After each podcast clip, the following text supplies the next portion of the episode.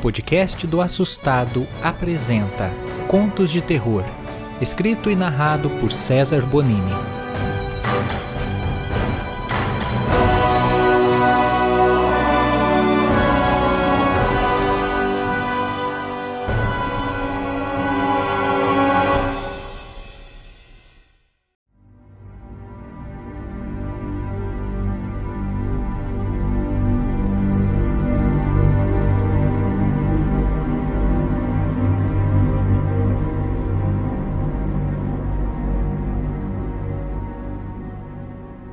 Meu nome é Leonardo, tenho 52 anos e essa história que eu vou contar aconteceu comigo há 43 anos. Eu era uma criança na época. No Dia das Almas, eu e meus pais, como todos os anos, fomos visitar os túmulos de nossos parentes. Nós levamos flores, rezamos. Algum tempo depois, eu saí para andar pelo cemitério enquanto meus pais ficaram lá rezando. Eu gostava de andar entre os túmulos. Alguns eram muito bonitos até, mas outros me davam arrepios. No canto do cemitério, eu encontrei uma rosa em cima de um túmulo de mármore branco. Era a rosa mais linda e mais vermelha que eu já havia visto em toda a minha vida. Sem pensar duas vezes, eu a peguei e coloquei na minha mochila. Eu era uma criança inocente, não tinha a menor noção do que eu estava fazendo. Chegando em casa, eu subi para o meu quarto e a coloquei na minha estante de livros. Na manhã seguinte, lembrei que precisava ter colocado a rosa em um copo com água e já imaginava que ela havia murchado e perdido sua cor. Mas, para minha surpresa, isso não aconteceu.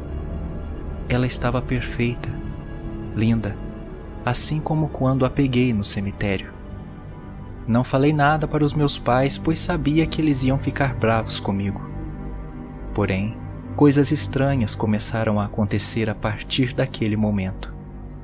Durante a noite, eu acordei com o nosso telefone tocando. Desci correndo até a sala e atendi, pois eu adorava atender o telefone. Quando disse alô, uma mulher do outro lado da linha respondeu: Devolva a minha rosa. Você está com algo que é meu. Devolva a minha rosa e desligou o telefone. Nessa hora, meu coração disparou, pois alguém viu eu pegando a rosa e isso poderia me criar muitos problemas. Eu subi correndo e, no caminho, meus pais haviam acordado e me perguntaram quem havia ligado. Eu disse que a ligação tinha caído e voltei a dormir. Na noite seguinte, o telefone tocou novamente, na mesma hora, por volta das três da manhã. Naquele instante eu já sabia que se tratava da mesma pessoa. Desci rapidamente até a sala e atendi o telefone. Mais uma vez a mulher falou: Devolva a minha rosa. Eu então a interrompi dizendo que a rosa era minha. Ela então me disse: Essa rosa é minha. Eu preciso dela. Estou ficando fraca. Se você não me devolver, sua família vai sofrer. Com os olhos cheios de lágrima, eu desliguei o telefone e voltei para meu quarto. E eu fiquei apavorado depois daquelas palavras. Alguns minutos depois, eu ouvi minha mãe gritar desesperadamente. Fui correndo até o quarto dos meus pais e encontrei minha mãe sentada na cama chorando muito e meu pai a consolando.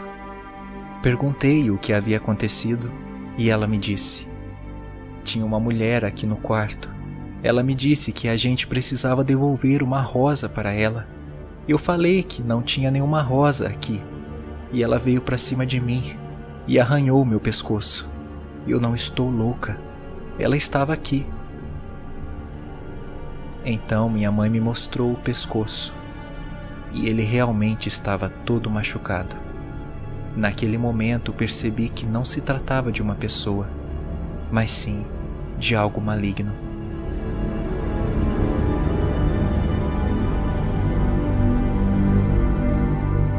Convencemos minha mãe de que aquilo foi um ataque de sonambulismo, mas eu sabia que não era.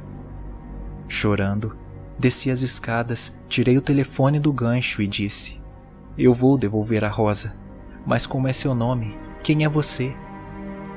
Ela então respondeu: Ótimo, coloque ela no mesmo lugar de onde você tirou. Eu me chamo Dora. Na manhã seguinte, antes mesmo dos meus pais acordarem, eu fui até o cemitério e deixei a rosa no mesmo lugar. Quando olhei para o nome da lápide, levei um susto. Estava escrito: Aqui jaz Dora Aparecida de Carvalho. O fantasma da própria Dora se comunicou comigo e aterrorizou minha família por causa daquela rosa.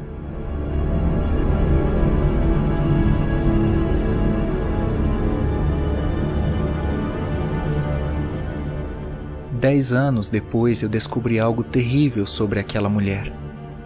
Ela era conhecida pelo lindo jardim que havia em sua casa. Toda a cidade invejava sua roseira. O vermelho de suas rosas era absolutamente fora do comum. Naquela época, crianças começaram a desaparecer sem deixar rastros. Mais tarde, a polícia começou a suspeitar de Dora, pois as vítimas eram vistas por último perto de sua roseira. A polícia então invadiu sua casa e encontrou em seu porão vários baldes de sangue e roupas de crianças em sacos de lixo. Dora as matava e usava o sangue delas como adubo para as rosas.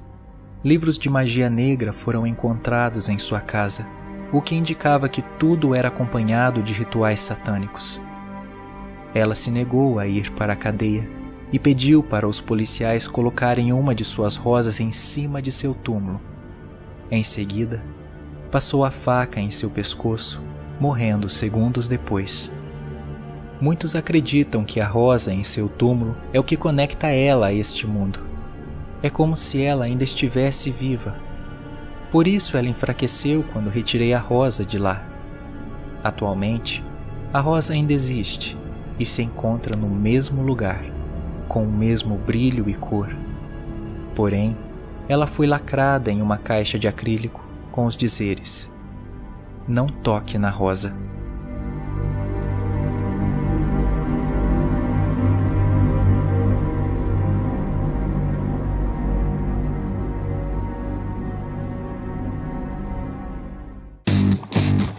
Para mais conteúdo de terror, siga o canal do Assustado no YouTube não deixe de seguir também nosso TikTok, Facebook e Instagram.